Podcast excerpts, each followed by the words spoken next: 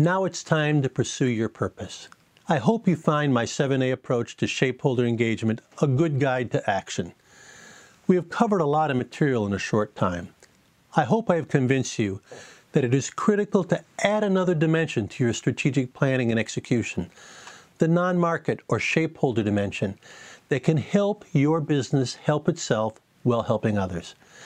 I want you to finish this series acutely aware of the non-market all around us and how it impacts your business's market. I want you to realize how narrow-minded it is for a business to focus only on the market. And I want you to begin thinking about business strategy, not just in the context of board meetings. I want you to begin observing what's being said on television, the social problems on the streets, the legislation being passed in capitals around the world, the protesters outside those capitals. I want you to realize that those things are your business and to understand how they shape you and how you can shape them. Does your business have the expertise to solve some of those problems in a way that aligns with your market strategy?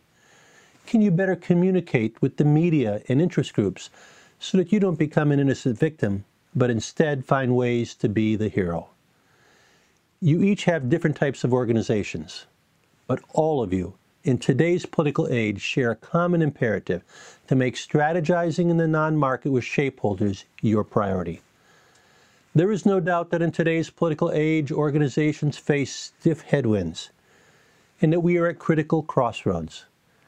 I remain convinced that you can avoid that collision course with society if you learn to balance the interests of not just your shareholders and stakeholders, but shapeholders, by tapping that innate desire that is inside all of us to be that superhero, to truly make a difference, to jump at the opportunity to embrace a purpose that makes the world a better place.